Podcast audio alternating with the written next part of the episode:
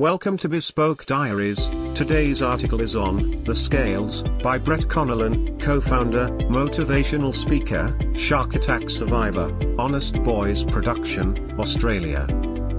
Brett want to start this by proclaiming that there is nothing special about him. He is a regular human being, who's lived a fairly regular life. Only his regular life took a substantial turn back in 2016 when he was attacked by a shark while surfing one of his favorite beaches in the world. This irregular occurrence triggered a series of decisions and actions in his life that have eventually led me onto a completely different path, one that he never saw himself walking and he wanted to speak to what that journey has been like for him. Mentioning a shark attack with no recount of the experience is a dangerous proposition as he has found people have a thousand immediate questions running through their mind and that can distract from what he really want to talk about so let him help you out a bit. Firstly, it didn't hurt. Secondly, it was a 2.5 to 3 meter bull shark, sorry to disappoint on the size, it's not yours. And thirdly, he do still surf today. The journey between losing three quarters of your left quad muscle, followed by being told you won't walk or surf again and a full recovery is an extremely difficult and bumpy path to navigate and this is where he has a chance to bring you back to the point that he is just a regular person again. When people see him walking again, running marathons and surfing again they often think of this superhuman who's defied all of the odds to prove the doctors wrong and this perspective has always left him feeling slightly awkward. He has always looked at decisions in life as a set of scales. The desire or want to do something occurs when that desire outweighs its opposite.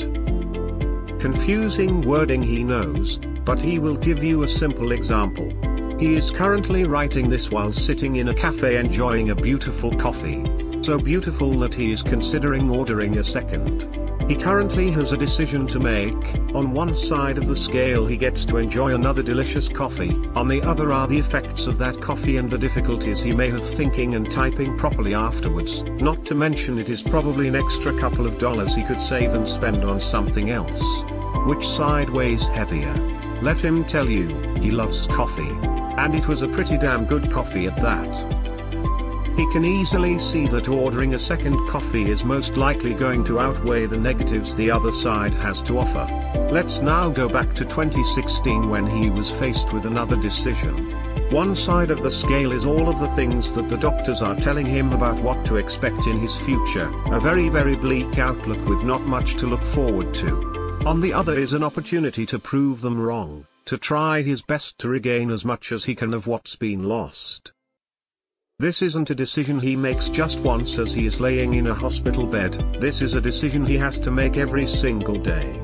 During recovery, there are so many days when you wake up asking yourself what's the point? Will going to physiotherapy today make that much of a difference?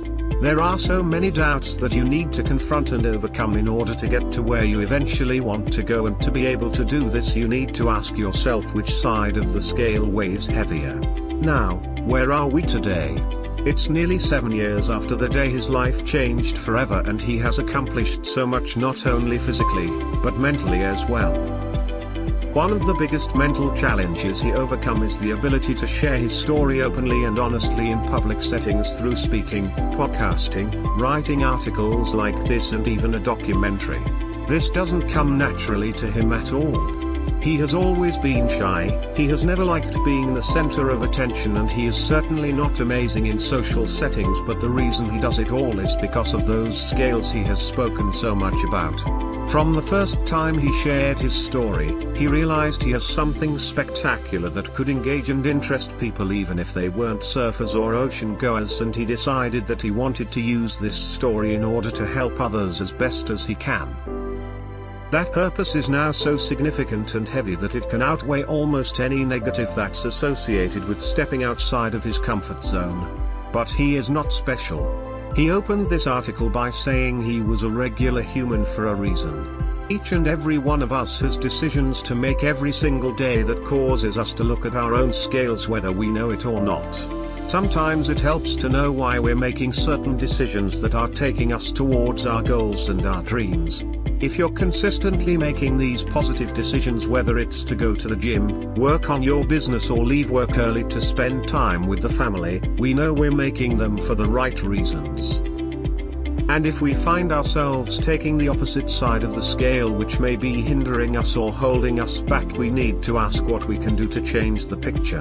How can we shift the weight to the correct side before it's too late because it will happen eventually. There's nothing wrong with hitting rock bottom if it causes us to make a change. He did it, that's what caused him to make a full recovery, but it was because he didn't see himself as having another option. This is all about being self-aware, proactive and overall, positive in the way we make decisions in life.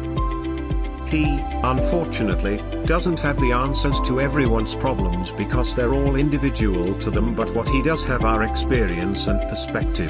Trust him when he says that we've all been through our own version of a shark attack and if we can look at our own situations objectively and use our own experiences and inspiration we can start to see the world a little differently.